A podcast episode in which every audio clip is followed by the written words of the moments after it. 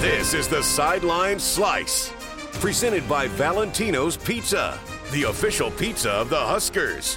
Here's your host, Jessica Coody, and Husker Radio Network analyst, Jeremiah Sirles. We're back with another episode of the Sideline Slice alongside Jeremiah Sirles. I'm Jessica Coody, and um, oh man, just another heartbreaker. And uh, Sirles, I guess for me, what, what felt a little bit crazy on the sideline is it felt like Nebraska was in control of that game the whole time, and you just felt like they were going to get over the hump, and then just a couple of heartbreaking plays at the end, and and here we are, another tough, heartbreaking loss. Yeah, it's hard for me to call this a heartbreak because it was a self-inflicted heartbreak, mm. right? You know, a lot of times you talk about a heartbreak, it's a a ball didn't bounce your way at the end, or you know, you came up just short on that third and one. But when you have five turnovers, you're asking for heartbreak, right? Yeah. You're you're you're putting your heart out there on a silver platter and going, "Stomp on it, please." Like you're you're just leaving it out there, and it's become such an issue now that it's almost like it's a self manifestation. You know, I was talking to Kyle Rudolph, who called the game on Peacock, which was interesting to watch the game on Peacock, by the way. But nevertheless, I talked to Kyle Rudolph before the game. And I was talking to him, and he's like, "Man, you guys look like you might turn around." I was like, and I literally told him, "I go, if we can take care of the football, we're going to win this football game." And he texted me right after the game and he's like man it's almost like we're talking about it so much and everyone in the program's talking about it so much. It's almost like a self-fulfilling prophecy that you're going to turn the football over. And we've talked about that on the show. And it's just one of those things where you're like man we got to get this cleaned up because again our defense played pretty well except for the last drive there when they drove down the field. And our defense is going to give us a chance to win every game down the stretch here. And they've given us a chance to win just about every game besides michigan this year and our offense just got to find a way to get out of their own way and take care of the football. Well, let's uh, let's talk about some of the positives. Uh, the starting with the 90 plus yard drive that Chubba Purdy, the third string guy, comes in and is able to take the offense on after Heinrich Haarberg gets hurt. Jeff Sims has the third turnover. So here comes Chubba. hasn't gone through many reps. But I thought arguably that was one of the best drives of the season that Chubba was able to take him on. Unfortunately, didn't end in points, but as far as just driving down the field and the different looks that they were able to do and and you know he makes on the bad snap makes an incredible play just um you know there were just lots of positives i think to take away from that drive despite the interception at the end yeah, and the the issue is everyone's going to just see that for the interception, you know. And I reserve the right to judge Chubba Purdy. I know last year he started a few games, but until he can start a full game and get a full flow of a game under his belt, it's really hard for me to say like he's the guy, he's not the guy, he can give us a chance, he can't give us a chance. Right? Kind of same thing I said about Haarberg. You have to see how these guys operate when they have a chance to start from start to finish. And I think Chubb has earned that right. You know, if Haarberg can't go because of the ankle or he's not going to be Haarberg is not good enough at like 85% to be better than Chubba Purdy at 100%, right? There's certain quarterbacks or even players that you talk about, like Patrick Mahomes is like, he's better at 85% than most backup quarterbacks in the league at 100%, right? Well, and especially and, when what you do very well is run the football. Correct. Yeah. Right. That's what I'm saying. Like his game is taken away his, when his lower half is injured. And so I think if, if he's hurt, I think Chubba Purdy deserves a chance to go out and see what he can do to win a football game for this team. Right? It's an evaluation piece for the staff. It's an evaluation piece for this offense, and it gives us a chance of what do we have to do with this quarterback room next year. Right? That we have to start looking to next year for these quarterback rooms based off the performance that we've gotten. I would love to see Chubba get a chance because he did operate well. He made some plays with his legs. He's a little faster than I gave him credit for. And let's not forget, his brother's one of the best quarterbacks in the NFL right now. So let's give him a shot. You know, I'd love to see what he can do. Not taking away from Jeff Sims, but he's just been a turnover machine this year. And I think Rhule knows it. We all know it. I think he knows it. You saw the way that he was just so beat down on himself after that last turnover that he had. But in order for the betterment of the team, I would love to see Chubba Purdy this week. So, and, and we heard Mar- Marcus Satterfield today saying that it was Chubba and Jeff taking – the reps. Haarberg's out there doing mental reps, but they're trying to get all three of them ready. How does that work for an offense when you have the issues that this team is having? and your now starter is hurt and then you had the issues with the turnover. I mean, what what is that like going through a week of preparation with knowing that potentially all three quarterbacks, we got to get all three quarterbacks ready to go? It's a weird thing because usually you're relying on your quarterback to be the guy, right? The trigger man, the guy that makes the whole thing go. He's the key that makes the car go. But when you have the issues that we've had at quarterback and you've had kind of a revolving door back there, and none of them have really taken huge steps to go, I'm the guy and lead, it falls on other people in the offense to step into that role. And, you know, as weird as it may say, it's going to fall on the young guy, Emmett Johnson. He's going to be the guy that needs to fall in the role. Go, okay, we need you to be the fuel and the key that makes this whole offense go, right? Fidone, we need you to step up in your blocking. We need you to step up in your pass routes and help us go make plays, right? It falls on other people during the week. And that comes from Sat and Rhule really pressing into this offense and going, guys, when it's the next man up mentality, but in just a different way. Someone like, yes, our quarterback got injured, but all three quarterbacks have not been super reliable. So who is going to step up to the plate and carry the load and carry the burden that a quarterback usually has to carry? And I'd love to say that the offensive line can do it. And I do think I echo Matt Rhule's um, comments that they played very well against Maryland. You know, they had times where they protected well, they were pushing guys around in the run game. So I'd love to see us lean more on that offensive line. I'd love to see Teddy and Nuri really start to come back into their grooves. And then I'll just keep handing the ball to number 21. And when you prepare like that, it takes pressure off the quarterbacks as well right? When you're prepping all week going, hey, as a quarterback, oh man, I don't have to make something special happen every play. I'm relying on the 10 guys around me. It takes some pressure off of them well, which hopefully then allows them to play a little bit more free, allow them not to worry about is this interception? Am I pressing the ball? Am I doing too much? And just start playing within the flow of what Satterfield wants from his offense. So let's, you mentioned Emmett Johnson. Let's talk about him. And boy, you want to talk about the next man up and him taking advantage of that opportunity. And I feel like every week we're seeing him get better. I talked to Ben Scott after the game, and he just was going on and on about how much respect he has for him, how much he continues to get better, how much they love blocking for him. And I guess so, from your perspective, how do you see a guy? I mean, he's a redshirt freshman, but didn't play at all last year when that just you you get those opportunities and those the light bulb continues to go off and you just more you get better and better each week. How does that that process process work for a young running back? Yeah you know it just comes with time and reps and trust right? You talk about an offensive line and the running backs. And you talk about some of the great running backs that have played this game. And from college and NFL all of them just have trust in their offensive line and their tight ends that they just can trust their run read and they're not trying to create too much. And that's one thing I'm starting to see develop more in Emmett is he's trusting, hey, if this is an inside zone or this is an outside zone, my aiming point is the outside leg of the right guard, I'm going to my aiming point and then I'm going to make my cut. I'm not trying to bounce it to the outside where I know there's an unblocked guy. Excuse me. Or I'm not trying to cut it back door too quickly. You know, that just comes with trust and and that ability. And as you start getting more into the flow of that, that's where the explosives can come because now a defense is really coning coning in on okay, he trusts where he's going with this read. We have to fill those gaps, and all it takes is one guy to overflow or one guy to get out of his gap. And then if Emmett can have that vision that he's starting to pick up, that's the reason to be able to put his foot in the ground, come out the back door when it's not too early, not too late, just the right time, and make those big explosive plays.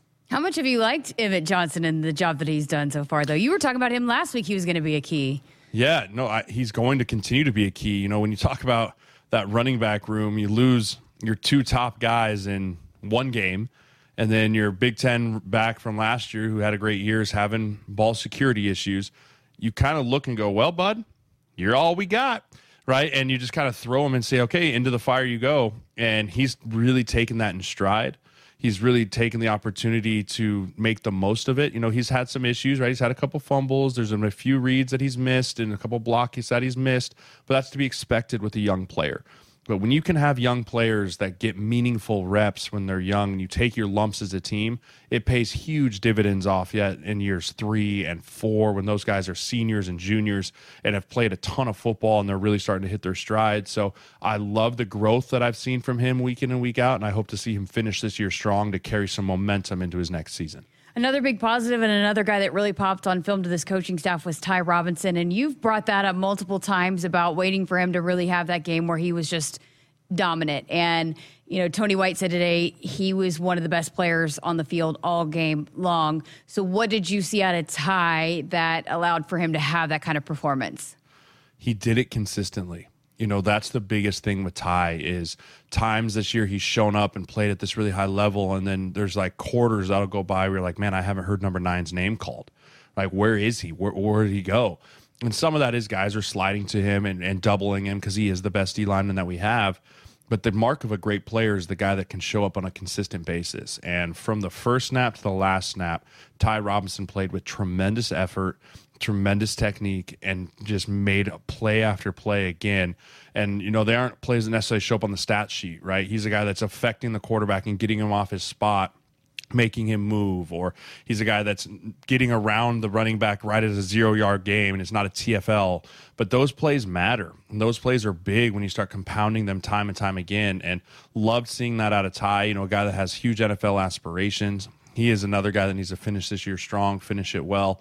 And he's a true leader of this defense as well. And you look across that whole D line and Nash and him and some of the other young players, I'm really, really pleased with a group that we had a ton of question marks going into this season with how they've come out and battled and how they've all continued to develop throughout this year. And hats off to Coach Knighton for that. You know, we looked up at halftime, and Maryland had zero rushing yards, and they still, again, uh, continue to be dominant all season. They're still third in the nation in, in rushing yards per game and rushing defense. Uh, Nebraska is. What is it that is allowing them to be so good and dominant against the run? First of all, it's the confusion and the chaos that they create up front. You know, offensive linemen when there's slants and there's moves and there's guys getting on different gaps. As an O lineman, your your tendency is to hesitate, right? And I'm talking about like the other teams, the offensive lines. When they look at our defense, they're lining up, going, "Okay, Ty's lined up over here, Nash is lined up over there." But I highly doubt that's where they're going to finish the play. Like, where are they going? And you get into this guessing game. And when you're guessing, they're moving and they're beating you to the spot and they're beating you to the punch into the slant so you're not getting movement which then allows for those linebackers to have free flow because they don't have a big lineman up in their face and they're playing fast and free and they're just creating issues where an offensive line can't get in a rhythm right the only team that's truly gotten a run rhythm on us was michigan right and maybe they were cheating maybe they weren't i don't know i'm not going to pass judgment you didn't but go there i didn't go there but I'm just going to say Connor Stalions, you know, right here.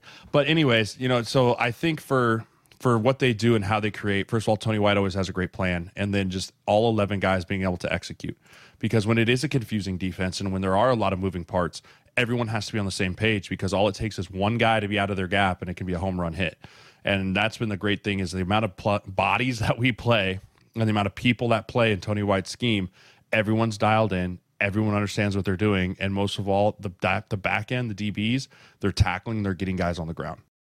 Valentino's, a slice of home you just can't get anywhere else. What started with a treasured family recipe in Lincoln, Nebraska, has become a classic Italian tradition for 65 years.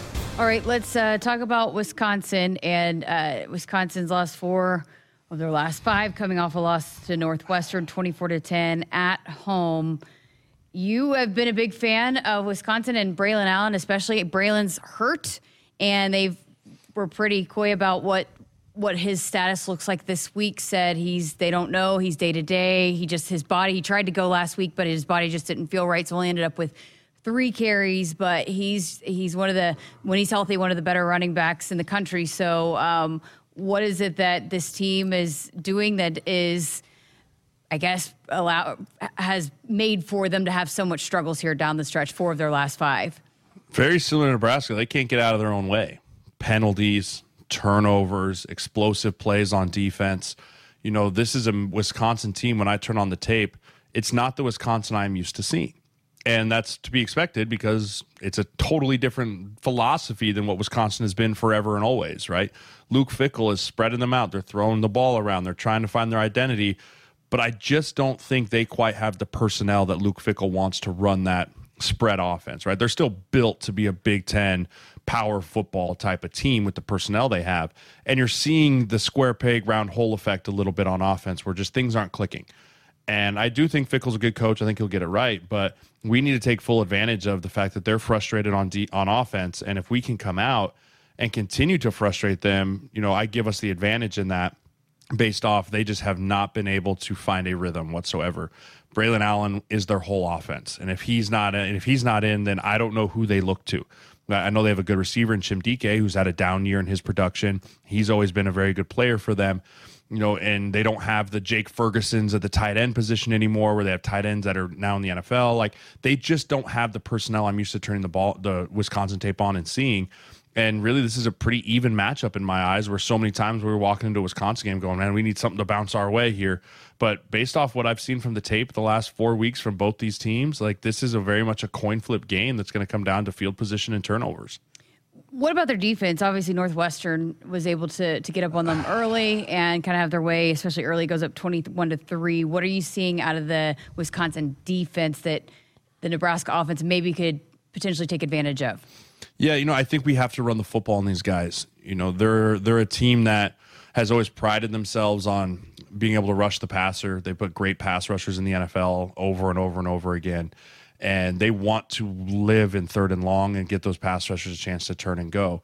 And so I think for the way Northwestern has success, the other way that Illinois had success is they were very good on first down and getting themselves into that third and manageable position. So, in order for the Husker offense to get themselves into them playing their game, the Huskers, not Wisconsin, be able to play their game on defense, it's going to all come down to our efficiency on first down with running the football. You know, I'd love to see us maybe not pass the football once on first down if we don't have to, besides maybe a play action deep shot. You know, I'd love to see us just make sure we stay ahead of the sticks, give us a chance with the quarterbacks that are banged up. The last thing we want to do is put them against this defense in third and long. So they're five and five, and again, here we are another week with the Huskers everyone's trying five to get five. I feel like everyone's five and five, right? Isn't everyone besides Iowa five and five? Yeah. Uh, Yeah. But here we are again, another opportunity for Nebraska to, to try to get to a bowl game. Wisconsin's still trying to get to a bowl game. Their final home game. It's prime time at night. What are the emotions right now for both these teams going into this? And um, you know, how do you approach it, knowing that again, there's still so much on the line, but your chances are getting fewer and fewer. Yeah, you know, senior day, senior day on the road is a tough environment. You know, because guys are emotionally charged. The fans usually show up in full support because it's the last home game, a night game. So that means Wisconsin gets rowdy. Have you been to Wisconsin for a night game, Jess? I haven't been to Wisconsin. Oh, buddy, it gets rowdy. And I mean, you're driving up to the you're driving up to the game straight down Fraternity Row, and like dudes are hanging out the windows like Animal House. I mean, they get rowdy, and that place is going to be rocking, regardless if they're five and five or not, just because it's a game day type atmosphere as a night game. And we are going to have to weather the storm initially because they're going to come out fire and ready to go just based off all the emotions that are there. So if we can weather the storm, then I think we need to settle ourselves in and not allow ourselves to fall behind, right? You talk about our offense struggles with it is we fall behind two scores, we're in trouble. Right? We need to make sure we stick with them in that first quarter, whatever whatever it may look like, and maybe even try and go take a lead early on to try and take the whole wind out of their sails that they'll be flying high on in order to do it because this place is a hard environment to play in. It was our first Big Ten game ever, and back in 2011, it was college game day, and Russell Wilson beat the brakes off of us with mm-hmm. Montee Ball. Like they'll be they'll be singing karaoke in the fourth quarter. Like it is a very cool college football environment. That being said, we got to make sure we're locked in on offense. Got to make sure we're locked in our defense because it's going to be loud. Got to make sure we get our checks, get our calls, and everything in. Zero operational penalties, or else we're going to be in trouble. So you're part of the the crew that has never won, never been able to win in Madison. How much do would you like to see personally Nebraska walk away with a win, uh, walking out of there? I I know we said like you said I like Wisconsin. That's I a bet you like term. Braylon Allen. I like Braylon Allen. Yes. I loathe Wisconsin. Yes. Like I I I hate them. I'll just say it. I hate Wisconsin. Right? Like they have dealt me the worst loss in my entire football career in a Big 10 championship game after we beat them in the regular season here at home. I don't like them. And so this team to go get bowl eligible in Matt Rhule's first year in Madison, oh, I'd be I'll I'll be singing straight from the deer stand because that's where I will be when I listen to this game. I will be in I will be in a deer stand. And so if they can find a way to pull that off, man, I would be so ecstatic for this team. And I do think that this could be a springboard into a momentum second year with Iowa, right? We still have to go through Iowa, but winning your last road game. Wait, do we go to Iowa? Yes, we go to Iowa, right? No, I was at home. I was home, right? Yeah. I, that's what I thought. Okay, my brain scrambled.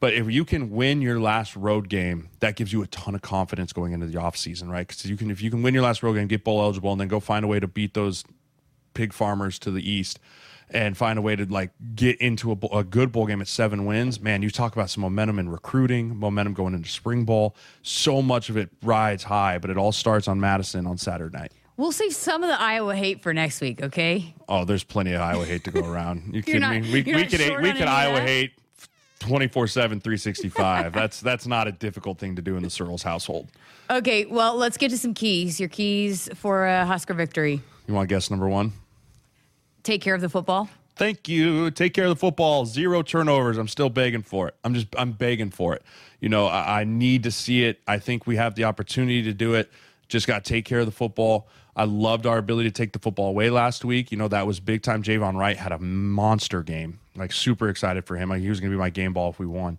Um, you know but take care of the football. Um, be clean in the penalties. You know, I think this is a game with two offenses that are struggling that the penalties and that hidden yardage is going to be really important because if you end up getting a first and 15 or a second and 12 type of game where you're behind the sticks, it's going to be really hard to overcome those things. So really, really make sure we key on on trying to have very limited un self un un golly very limited self-inflicting errors right i'm talking about like the false starts the too many men in the huddle the delay of games like you're going to get a holding pi those happen throughout the game but limit our self-inflicting penalties on the operational side. And then lastly play physical. You know wisconsin's a physical football team. That's what they've built themselves on for so long. It's always been like wisconsin is what nebraska wants to be right? I was so sick of hearing that when i played and so sick of hearing that when i watched them because it's like no no we we can out physical them. And i really do believe that this team can really go out there and out physical them. And i want to beat them up physically.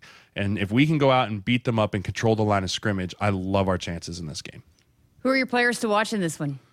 whoever plays at quarterback that'd be the first one right um, whoever's there make sure that he knows how to take a snap hand it off and throw it to the right color and then on defense i want to see javin wright continue to have the momentum off his last game. He was a ball hawk. He made some tremendous plays in the past game, right? He's, his coverage was fantastic. His ability to strip out the ball, love to see him continue to grow there. On offense, you know, I really want to see Fidone again trying to get back into the mix. You know, he's been kind of quiet the last few weeks.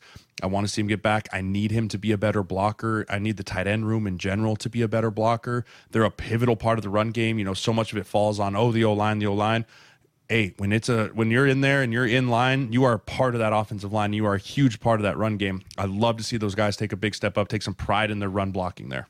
All right. Um, is jump around as good as they say? It's oh, it's completely overrated. It's completely overrated. Now I will say this: when you're up in the press box, you think that old rickety rector set's going to fall down, like the whole thing's like going back and forth like this. But if they're winning and it's a close game, then yes, it will be fun. But if it's kind of a so-so game, people are still out drinking from the halftime. It's not as fun as it used to be. All right. So going deer hunting this week. Yeah, I've already been out a few times. I took out my two friends. They both shot deer. I didn't, so I've cleaned two deer and shot zero. Um, but yeah, you know, par for the course. You par have, for the course You've had for a rough Souls year Hunter. hunting this year I've so had, a. I've had a rough two years of hunting. You know, my buddy killed a bear two years ago, and since then it's just been like the curse of the bear. We haven't been able to get it lifted off of us. So hoping to break the curse this week. You know, last time I shot a deer, I came in on Sports Nightly, recorded a pod. So I don't know. Maybe we'll have to do that again this week. All right. Best of luck. And uh, we'll look forward to chatting again next week ahead of Iowa, your, your favorite team in America. Go Big Red. Uh, for Jeremiah Sirles, I'm Jessica Coody. Thanks for watching this episode of the Sideline Slice brought to you by Valentino's Pizza, the official pizza of the Huskers.